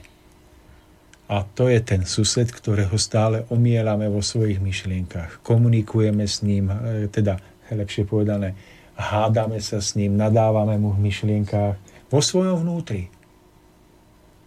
A potom večer prídeme z práce a vidíme ho a čo sa stáva? Tá nahromadená energia vzdoru, nepochopenia, hnevu, sa pri najbližšej príležitosti vyleje. A my sa zamotávame, pretože on nám zase dá čo na to odpovie a my si povieme, no jasné, ja som si myslel to dobré, že, že naozaj je, to tak, je taký, aký je.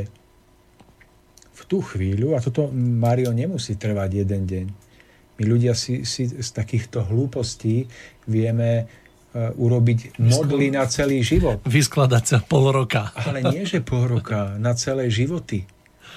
Hej? A zase príde, príde niekto, že iný problém a zistíme, že my sme si postavili modly, že, že máme napríklad hnev. Máme hnev mnohokrát preto, že a zistíme, že prapôvodom toho všetkého, tých našich problémov, toho, že si niekedy postavíme modlu, že je nezriedka náš egoizmus, naše sebectvo.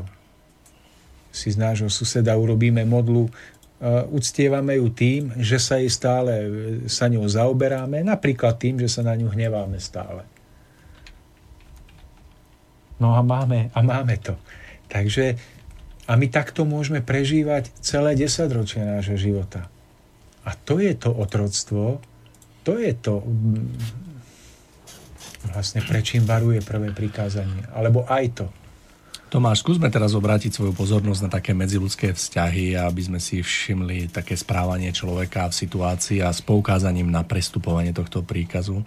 Keď napríklad vždy niekedy tvrdohlavo ideme za svojim cieľom a bez ohľadu na slobodu dotyčného človeka vnímame e, svoju vôľu nerazí násilím, ako že jednoducho pri tom, že nerešpektujeme vôľu druhého človeka, že taktiež môžeme stať v rozpore s týmto prikázaním. Ako vy vnímate túto rovinu? Takto ako vravíte, že my môžeme povýšiť na najvyššie miesto, tak ako sme spomínali, vzťah voči niekomu, ktorý nemáme zvládnutý, ktorý úplne nás e, pohltí, strávi, natrávi nás úplne. Ale môže to byť aj ten náš egoizmus. Môžeme mať na najvyššie miesto postavíme pre zmenu seba a naše predstavy Napríklad môžete mať rodiča, zase vyťahujem jeden z miliónov príkladov a prípadov len pre farebnosť toho objasnenia. Rodiča, ktorý vychováva dieťa, no a to dieťa má napríklad predpoklady, už dospieva, má predpoklady ísť svojou cestou a v živote nejakým spôsobom naplňať svoje predstavy o živote. Možno, že sa jedná o jeho rozhodnutie, e, čo bude študovať, kde bude pracovať a tak ďalej. A človek, rodič napríklad, môže porušiť toto prikázanie tým, že povýši svoje prianie nad, nadovšetko aj na no, slobodné rozhodnutie toho dieťaťa, nad, nad e, vnímanie predpokladov toho dieťaťa, tých prirodzených, vrodených a vnúti mu svoju vôľu. Tú vôľu povýši nadovšetko. Nad e, skutočné blaho svojho dieťaťa. Už tento rodič nevidí, že dieťaťu škodí. On má pocit, že mu chce najlepšie, ale chce mu najlepšie iba z hľadiska uh, svojich očakávaní, svojich predstav. Že, že aby to dieťa zarobilo dostatok peňazí, lebo keď vyštuduje právo alebo medicínu, alebo tak zarobí. Ale čo keď to dieťa chce byť šťastné v úplne inej práci? Môže to byť dievča napríklad, ktoré e, chce zdobiť kvietky a robiť ikebany a kytice a, kvetinárku. No a bola by šťastná ako kvetinárka možno za oveľa nižšiu mzdu ako lekárka. Ale na čo je dobrá doktorka, ktorá je vyhorená, ktorá je smutná, nešťastná, ale dobre zarábajúca, keby bola lepšia ako e, kvetinárka, menej zarábajúca, ale s rozžiarenými očami, alebo robí to, čo ju naplňa. A keď toto napríklad rodič nevidí, vnúcuje svoju vôľu svojmu dieťaťu, no tak mu môže ublížiť. No a opäť je to, je to spojené s tým, že človek e, uprednostní svoju vôľu nadovšetko. A môže, môže spôsobiť aj utrpenie. Takže aj toto sa môže prihodiť. Mnoho, mnoho z ľudí si možno nevie ani len predstaviť, že prestupovaním tohto prvého prikázania môže byť aj to, keď postavíme e, nejakého človeka na miesto, ktorému nepatrí napríklad v takom partnerskom vzťahu, že muž žienku alebo žienka muža. Väčšinou to poznáme pod takou vetou, že neviem bez teba žiť napríklad, alebo si moje úplne všetko. Ako vy vnímate práve v tejto polohe oproti tomu prikázaniu? No, to je veľká téma, ktorú e, riešil už Goethe a Roma Julia a mnohí, že ako to má byť. Tak e, keď sa dvaja ľudia zžijú tak, že navzájom vytvárajú jeden krásny harmonický celok, tak je ťažké si predstaviť, že jeden má žiť tu na zemi bez druhého, pretože jeden odíde na druhý breh. Ale mm, nazdávam sa, že skutočná životná múdrosť je, je ukrytá v tom, že človek pochopí, že žijeme na zemi.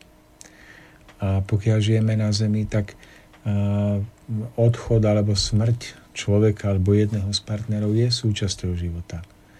Tak sa nazdávam, že ten, kto zostáva, alebo aj ten, kto odchádza, že by si mal uvedomiť, že ak je medzi nimi láska, bola láska, tak ona nemôže byť ohrozená pozemskou smrťou.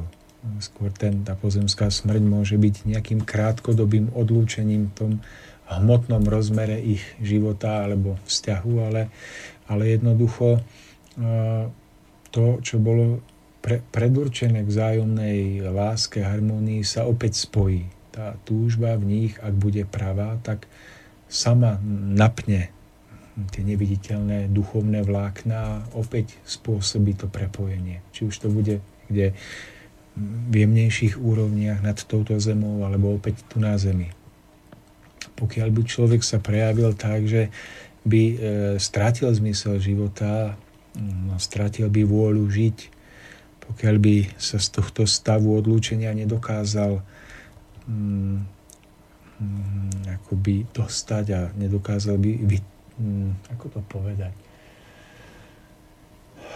nedokázal by sa z neho vyliečiť, tak eh, by mohol spôsobiť škodu nie len sebe, ale aj tomu dotyčnému. Že hm, takýto pozostalý môže mať na Zemi ešte nejakú úlohu, ktorá je dôležitá, ktorú môže naplniť a možno ne, nezriedka aj musí naplniť nezáväzne od toho druhého, od ich hmotného spolužitia, tak eh, Áno, môže sa stať, že aj vzťah akoby zdanlivej lásky alebo lásky môže byť nejakou formou nezdravej závislosti.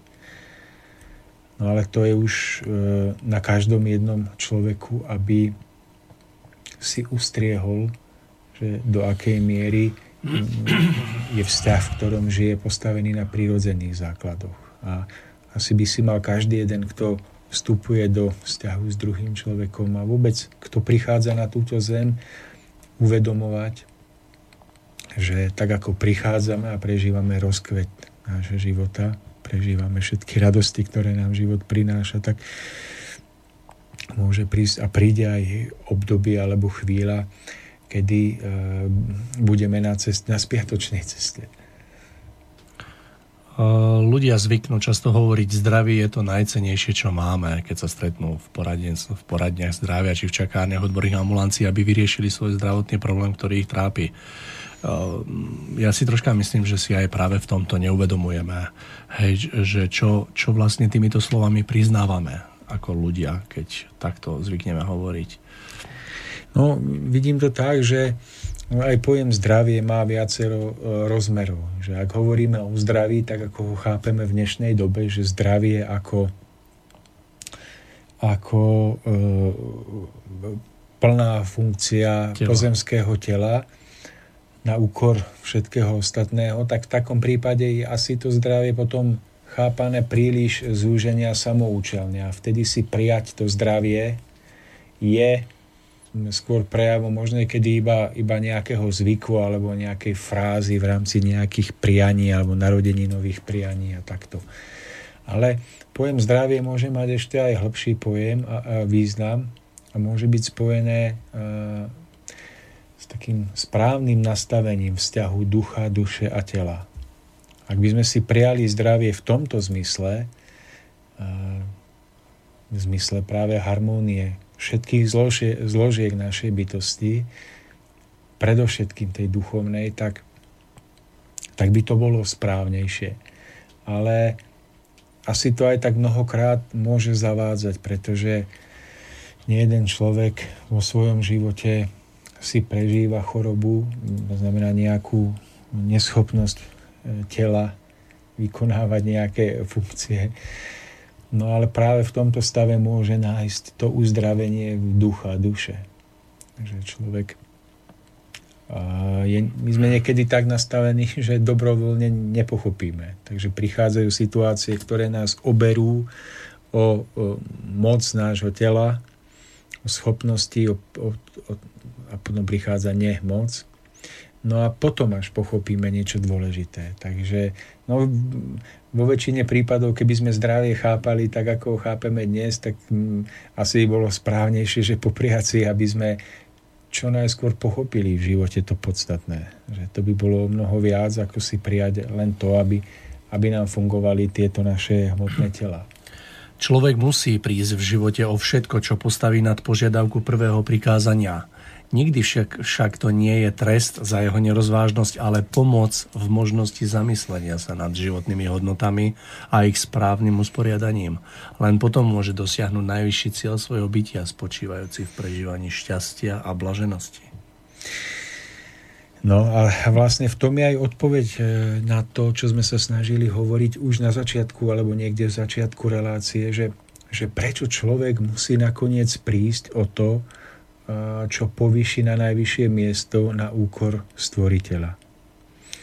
Ak e, zoberieme do úvahy, že sme vraveli o prvom prikázaní, o uctievaní stvoriteľa ako o stave e, stráženia si, zachovávania si vnútornej ľahkosti, vnútornej slobody, tak si uvedomíme, že bez tohto naladenia stavu, tak nech čokoľvek v živote užívame, čokoľvek v živote robíme, alebo k čomukoľvek sa pripútame, tak to nakoniec musíme dotiahnuť až do nešťastia. Pretože vnútorne sputaný človek nakoniec vždy aj tak nesprávne použije eh, dary alebo schopnosti, ktoré má. Nakoniec, nech sa úplne na akéhokoľvek človeka, tak nakoniec to s ním dotiahne do takého stavu, že sa rozídu. Pretože z počiatku to môže vypadať akokoľvek pekne, akokoľvek dobre, ale ak tam bude chýbať vnútorná sloboda, tento rozmer vnútornej veľkosti človeka, tak z takého, takého kamarátstva veľmi rýchlo vzniknú problémy, ktoré spôsobia, že tí ľudia sa spolu nebudú môcť vystať. Myslím si, že to veľmi pekne vyjadrené v myšlienke to má, že každý vnútorne spútaný človek bude väčšine otrokom, keby bol kráľom. Presne tak a čokoľvek človek užíva v stave vnútornej neslobody, vnútorného pripútania, keď mu chýba duchovný nadhľad, tak všetko toto používa nesprávne. Nie je možné, aby to používal správne. Preto nakoniec o toto všetko bude musieť prísť. Nech sa venuje čomukoľvek, športu, hudbe. Všetko bude poznačené týmto jeho stavom vnútorného, zúženého pohľadu. Všetko. Ovplyvní to jeho vzťahy, ovplyvní to všetko, na čo siahne. Preto nakoniec sa stane, že to zlaté tela bude rozbité. Že vzťahy, ktoré človek stával, niekoho zbožňoval, niečo zbožňoval, že o to bude musieť prísť. A skrátka, neviem, niekto môže zbožňovať svoju krásu, svojho vôdzovka, krásu svojho tela. Neviem, môže to byť čokoľvek. Môže si človek pripadať tak krásny, že že vlastne už nevidí nič iné, iba seba. To znamená, že e, ide po ulici, ale miesto toho, aby si všimol niečo pekné okolo neho, napríklad tie spomínané kvety, alebo stromy, alebo oblohu, alebo e, nejaké lietajúce vtáky, alebo krásu iných ľudí, tak, tak stále si to nevšíma, lebo, lebo stále rozmýšľa na to, že aký krásny asi je on a e, či si jeho všímajú iní ľudia. Takže v tomto stave zase prirodzený dej, že človek strhne tú pozornosť na seba, má pocit, že ho to naplňa, ale v skutočnosti ho to vykráda. To zistí až po rokoch, dajme tomu, alebo po niekoľkých životoch. No a, a ovocím toho bude to, že nebude mať radosť zo života. No a môže sa to prejaviť potom tým, že životné pomery ho o túto jeho domnelú krásu e, milosti plno pripravia. Čiže e, niečo v živote sa mu prihodí, stane, e, akékoľvek problémy sa môžu prihodiť, aby konečne preorientoval svoj pohľad e, zo seba samého a začal si uvedomovať, že okrem jeho samého, dajme tomu, je okolo aj niečo iné. A môže to byť ťažké, môže to byť e, z jeho pohľadu kruté, že je, ja už toto nebudem mať a nebudem takýto a ale nakoniec zistí, že až vtedy sa mu otvoria oči a začne naplno žiť. Že až vtedy začne vnímať krásu celku. Tomáš, ja sa opýtam takú jednu vec, ktorá mi teraz prišla na um a vzhľadom k tomu, že uh, vy ste v tomto taký fundovaný, to poviem. A ja sa chcem opýtať, že či uh, v jednotlivých napríklad takých vieroukách, poviem príklad v tej katolickej cirkvi sa uh, v prípade, že sa to ľuďom vysvetľuje, či sa tomu venujú z takéhoto pohľadu, alebo je to, alebo je, alebo je to vysvetlenie troška také iné. Ak áno, v čom? Mario, ja sa snažím riadiť sa e, predsavzatím a nie vždy sa mi to darí inak. Že moc sa ako keby nevyjadrovať e, k iným vierovkám alebo náboženstvám, keď to nie je nutné. Takže e, skôr by som bol rád, keby keby si tieto rôzne náboženstva a vierovky sa snažili prehlbiť pohľad na, na, aj, napríklad aj na podstatu prvého Božieho prikázania. Aby naozaj ľudia nevideli za tým obrazom to, čo vidia možno dodnes. Žiarlivého, e, bradatého deduška, ktorý každého e, povážlivca okamžite potrestá za to, že ho, si ho neúctil. Ale by tento takýto pohľad bol nahradený skutočne duchovnejším pohľadom.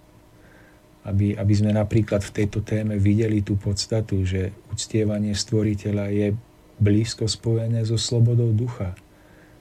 Že sloboda ducha je spojená s našim, s našim šťastím, pretože v slobode ducha prežívame všetko nespútane. A že ak si necháme siahnuť na slobodu ducha tým, že sa necháme spútať, tak trest je len zákonitým následkom obmedzenia nášho rozhľadu, nášho pohľadu. A aby sme chápali tieto jednoduché súvislosti. Pretože stvoriteľ nedal toto prikázanie nám preto, aby mm, nejakým spôsobom poukázal na seba, ale aby nás priviedol k prežívaniu šťastia a stvoriteľ a sloboda a šťastie a ľahkosť bytia, to sú tak úzko spojené pojmy, že len veľmi ťažko ich od seba oddeliť. A človek, keď zakúsi slobodu ducha, keď pochopí, čo je obsiahnuté v tomto prežití, aká radosť, aká krása, keď len na niekoľko okamihov, tak môže potom sa priblížiť k poznaniu toho, prečo je nám dané.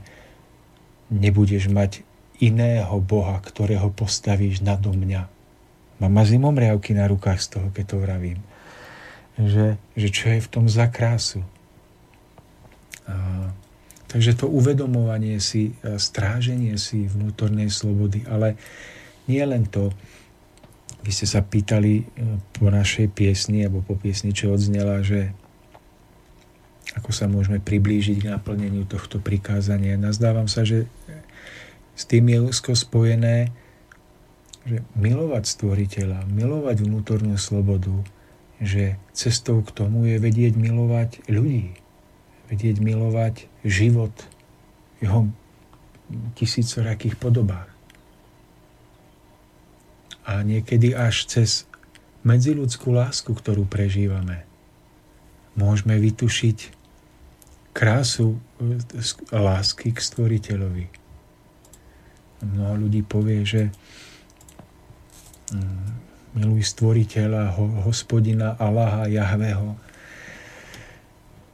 Ale keď je to otrhnuté od rozmeru medziludskej lásky, skutočnej, opravdivej, nie opičej, nie tej stelenoviel, ale opravdivej, hlbokej, tak vzniká náboženský fanatizmus. Tak vzniká ten stav, že človek chce zachovávať vôľu Božiu, stvoriteľovú. Hovorí o tom, že nadovšetko je mu Allah, Boh, akokoľvek ho nazveme. Ale z lásky k nemu je ochotný mm, iných nenávidieť napríklad. Je ochotný odrezať niekomu hlavu z lásky k Bohu aby bol na zemi poriadok, tak to spraví. Je ochotný z lásky sa vyhodiť do vzduchu alebo povedať o inom človeku z iného náboženstva, že v podstate on je na vedľajšej kolaji z lásky. Že nakoniec my, my si z lásky vieme sa pozabíjať tu všetci. Máme lásku k stvoriteľovi, k jeho vôli, ale potom sme náboženskí blázni, fanatici, fundamentalisti. Že taká láska potom neviem, či sa stvoriteľovi páči. Či to nie je iba vybitie našej zlosti, našej túžby po poriadku, aby všetko bolo ako má byť a rýchlo a hlava nehlava. Ale že, že či sa to dá takto hlava nehlava. Či jedna hlava potom ktorá padne, nespôsobí, že padne ďalších 5, až kým sa tu všetci nepobijeme a nezostane tu na kameni kameň. A či tá cesta vpred skutočne nevedie cez mm, skrátka inokadiaľ. A samozrejme, že sa nedá tu na zemi pustiť obrátky z ruky a nechať, nech si každý robí, čo chce a aby tu zavládla anarchia. Ale hovorím o tom, že v každom ľudskom prejave, v každej pohnutke našej mysle, nášho konania sa môže zračiť opravdivá veľkosť, súcit, láska. To, čo si myslíme, že už dávno máme vo svojom správaní, vo svojej duši, vo svojom myslení a, a stále to tam, dajme tomu, nie je. Hoci už máme ten dojem, aj sa v tom utvrdzujeme, že to tam máme. Tak e, Zdávam sa, že ehm, cestou k tomu, aby človek postavil stvoriteľa na najvyššie miesto, aby našiel vnútornú slobodu, je prežívanie lásky. Opravdivej lásky, skutočného citu, toho, tej lásky, ktorú nepoznáme, ale ktorá, keď ju prežijeme na okamih, tak naplní naše vnútro tak, že sme na, na hrane blaženosti. Nech je to láska k mužovi, k žene, k deťom. K čomukoľvek, čo dokážeme skutočne milovať, tak ona dokáže otvoriť, naplniť, rozžeraviť naše vnútro tak, že nakoniec poznávame princíp lásky k stvoriteľovi.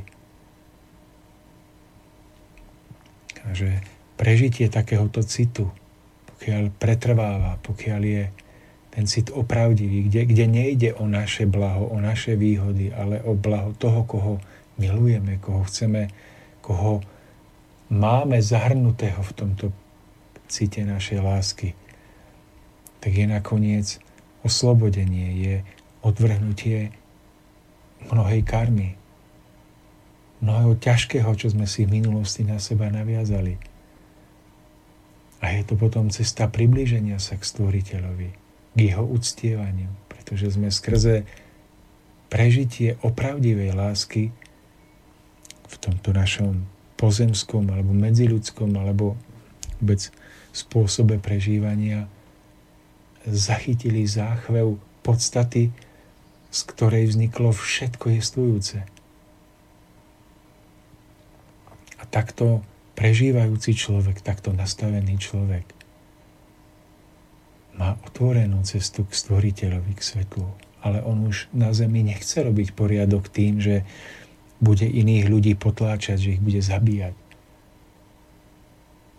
Pretože celé jeho vnútro, celá jeho podstata je skôr nastavená na snahu vytvárať, formovať príležitosti pre rozvoj krajšieho života, ušlachtilejšieho života. A jeho vnútro už nie je nastavené tak, že, že lepší život vznikne, keď pobijeme všetko zlé. Ale, ale je nastavený tak, že lepší život vznikne, keď začneme vytvárať niečo krajšie. A tam, kde sme, tam, kde máme možnosť pôsobiť.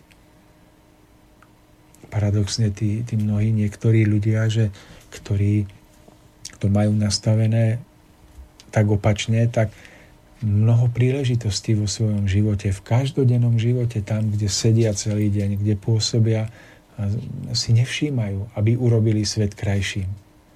Nechávajú zdarastať svoju záhradku burinou, nevšímajú si spôsob života, ktorý vedú. Ale najradšej by všetko zmenili tým, že pozabíjajú všetko zlo. Ale ten, ten správny princíp, ktorý sa prejaví opravdivou láskou, ktorú spo, spoznáme napríklad našej vzájomnej medziludskej láske, sa prejaví tým, že človek bojuje proti zlu, nie tým, že hovorí o tom zlom, nie tým, že chce pozabíjať všetko zlo a vyhubiť ho zo zeme. Ale uvedomuje si, že k tomu môže prispieť jedine tým, že pridá ruku k vytvoreniu niečoho krásneho. Zlo je ako e, prázdnota vo fľaši. To sa, tá sa nedá odtiaľ vyhnať ani bičom, ani mečom, ani tá sa dá odtiaľ vyhnať jedine tým, že nádobu naplníme vodou až po okraj. Podobne ani tma sa nedá z izby vyhnať tým, že to budeme mlátiť e, nejakým predmetom, cepom, cepom alebo a, a budeme vravieť, aká je všade temnota. A že tam udrieme a ona stále tu je. Ale tým, že tam zasvietime. A to zasvietiť znamená nastaviť svoje vnútro tak, aby sme tam, kde žijeme, mohli byť rozžiarení, mohli byť radosnejší tým, že budeme sa snažiť o to, aby sme sa nepripútali, nespútali k niečomu. No a v tomto stave potom niečo málo aj tu na zemi urobíme. Zasadíme kvietky krásne, alebo zložíme pieseň krásnu, alebo namalujeme obraz, alebo si ušijeme krásne šaty, alebo to prejavíme spôsobom našej komunikácie, našich vzťahoch, opravdivosťou väčšou. A my nemusíme vravieť, ako ničíme zlo, ale my ho môžeme naozaj nechtiac zničiť tým, že nie, že nechtiac, akože chtiac, ale, ale nie prvoplánovo. Lebo zlo sa nedá zničiť prvoplánovo, že poďme bojovať proti zlu. Stále je to tak, že ešte mnoho, mnoho to máme nastavené v tých našich makoviciach tak, že jednoducho chceme, chceme bojovať proti zlu. Ale v tej našej obmedzenej ľudskej predstave my nechápeme, že bojovať proti zlu znamená podielať sa na spoluformovaní, spoluutváraní dobra. Tak nám zostáva už iba to mlátiť do seba hlava, nehlava. Vidíme to v tých náboženských sporoch, politických sporoch. Vidíme to, že mnohí, mnohé vnútorné osobnosti, silné osobnosti, dajme tomu aj z radou tých duchovných hnutí, idú bojovať proti zlu počase máte dojem, že sa stali súčasťou tohoto zla. Že tak bojovali proti zlu, že sa stali jeho súčasťou. Tak potom každý bojuje proti zlu a bojujeme tu proti sebe navzájom. No a toto pochopiť, že, že áno, sú situácie, keď ja neviem, niekto by nám chcel siahnuť na slobodu našu, to ohroziť naše hranice a vtrhnúť to so zbraňami, tak vtedy asi je potrebné reagovať aj hmotne a ísť bojovať. Ale zase je tu otázka, že, že prečo niek- niekedy dojde tá situácia až tak ďaleko. Že prečo my vnútorným pohybom nedokážeme e, zabrániť takýmto situáciám. Pretože, ako sme sa bavili mnohokrát, že zase bojujeme proti zlu. A sme nastavení na vlnu stále proti niekomu bojovať, ale naša záhradka tam chradne. Všetko, čo môžeme ovplyvniť ku kráse, si nevšímame. Tak potom naozaj musíme ísť zobrať e, cepy, alebo dneska už nie, dneska už samopaly a chuť, choďte bojovať. Tomáš, naša relácia sa pomaly, ale isto blíži ku koncu. Máme posledných 20 minút. Otázka smerom k vám. Mm, využijeme, alebo... No jasné. Tak ideme to do sme, toho. To sme iba na začiatku. to sme. Veľmi pekný začiatok, takže ja mám, ja mám naozaj veľkú radosť, že sa smieme spolu Mario, takto to... podeliť. Ke, keby naši... sme mali opakovať dookola toto, čo sme vraveli, tak to využíme, pretože ja to považujem za to, za, za niečo nesmierne dôležité, pretože um, ja sa nazdávam, že toto všetko sa môže prehlbovať a naši poslucháči môžu aj v tom, čo sme tu povedali my a čo rozvíjame vlastne z odkazu Abdrušina, ktorý vlastne sa zaoberal desiatimi Božími prikázaniami a vlastne ja osobne asi aj vy sme inšpirovaní týmito myšlienkami, že aj to, čo bolo napísané v rámci jednotlivých prikázaní, je akýsi odrazový mostík pre naše ďalšie hľadanie a skúmanie. A tak sa nazdávam, že my našim životom a tak ako prechádzame jednotlivými situáciami, môžeme sami a máme sami skutočne spoznávať, že čo to znamená priblíženie sa k stvoriteľovi. Že to naozaj nemá byť iba to, že na rovine nejakého náboženského kultu budeme o to, o to viac vykonávať také alebo onaké úkony. A že čím viac a, a s väčším seba zaprením a čím viacej si vypičujeme chrbát riadne s nejakými dudkami, tak že toto je ono. Ale že priblíženie sa k stvoriteľovi, tej všeobsiahlej rovine, nezáväzne od toho, či patríme do nejakého náboženstva alebo nie, sa, sa rovná k tomu, že nachádzame opravdivú vnútornú radosť zo života, ktorá sa prejavuje tým, že, že túžime žiť väčšine. Že, že začneme túžiť, aby pozemským životom naše bytie neskončilo. Začneme, zacítime to načenie a tú radosť pre, pre trvalé bytie nie preto, aby sme si ukrajovali a užívali sami pre seba, ale preto, aby sme svoju energiou posilnili načenie a radosť, ktorá, ktorú vnímame, že vládne mm, v podstate všetkého, čo existuje v prírode. Tak, e, tak by som bol vďačný, keby sa naša téma mohla aj v rámci ďalších prikázaní odvíjať týmto smerom a aby sme aj tie ďalšie prikázania a rady mohli takýmto spôsobom vždy na novo a hlbšie prehlbiť. Aby, tak ako som spomínal, aby to už nebolo o tom, že, že budeme radi, že niečo nerobíme, ale že nájdeme tú skrytú podstatu, že svetlo alebo stvoriteľ čaká, kedy my sami nájdeme tú skrytú podstatu, tú odvrátenú stránku prikázania a už, a už, a už nie, že budeme iba nerobiť zlé, ale začneme každý niečo nádherné tvoriť. Máme tie možnosti veľké, si zoberte, aká je dnes nádherná doba. Môžeme povedať, je katastrofálna, lebo internet, násilie, toto, tamto.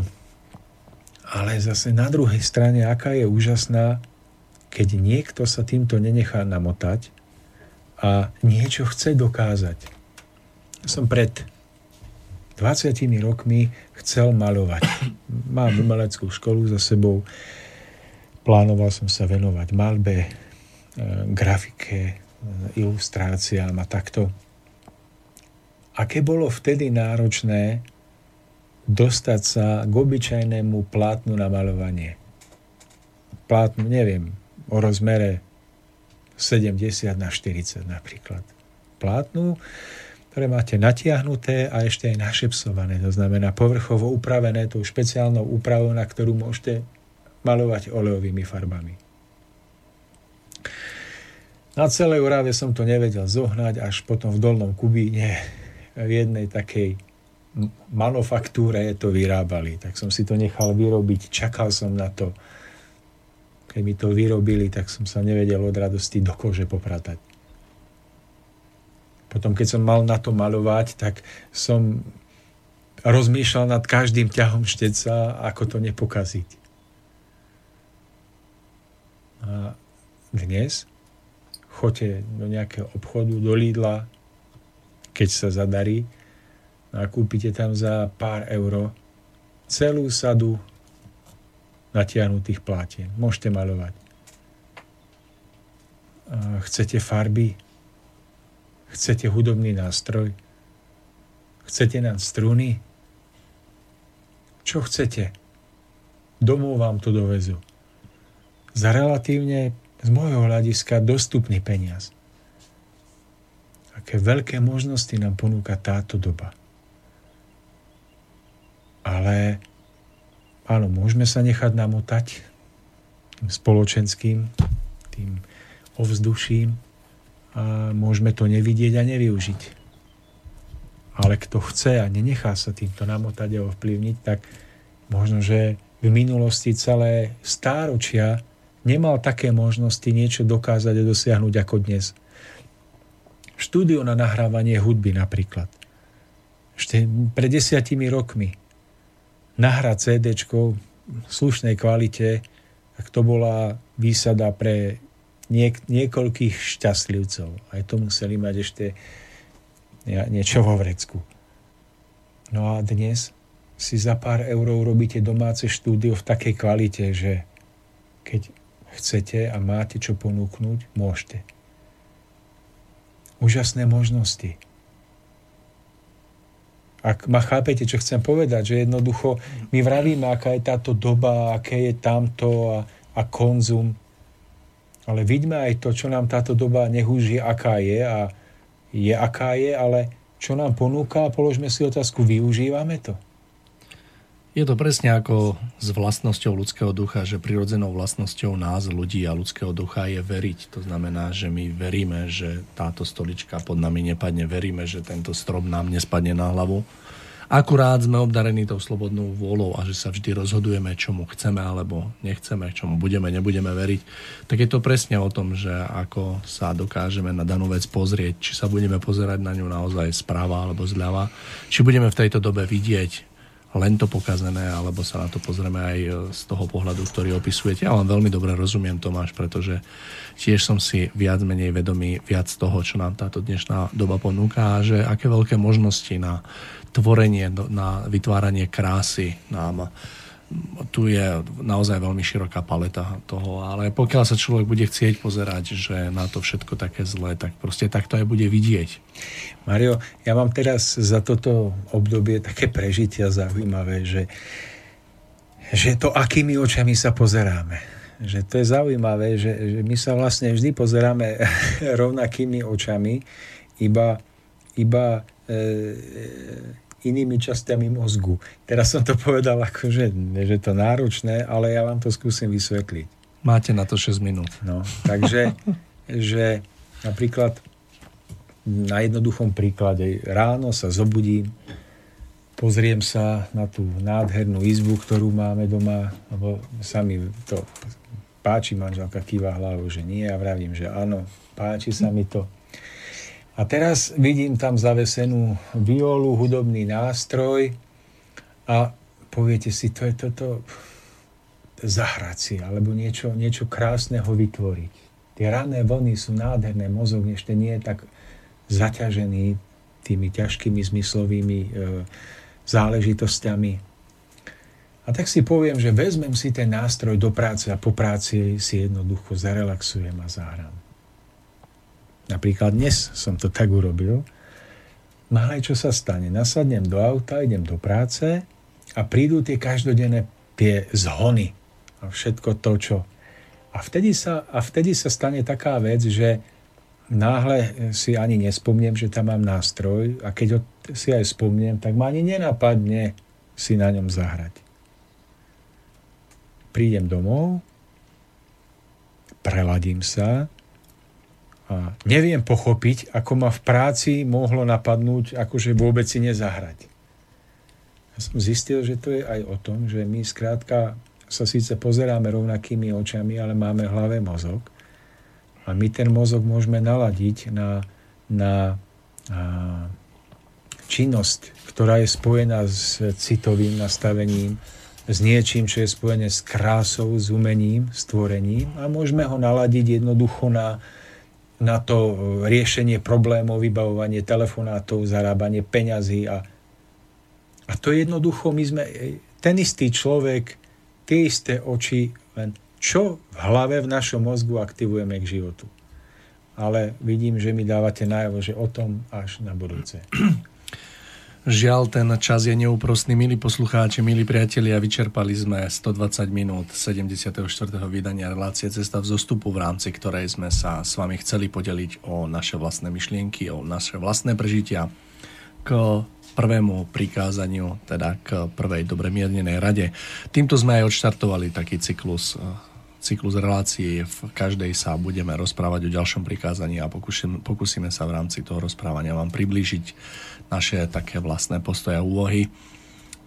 Verím, že dnešná relácia, tak ako je ostatné, sa vám páčila, že bola pre vás podnetná a ja verím tiež, že po takomto hĺbšom zamyslení sa nad prvým prikázaním naozaj v živote mnohých z vás príde k takému vyjasneniu, k takému osvetleniu, k takému porozumeniu a k takému hlavne priblíženiu sa k tomu vôbec, o čom prvé prikázanie je. Takže verím, že sa nám to všetkým bude dariť.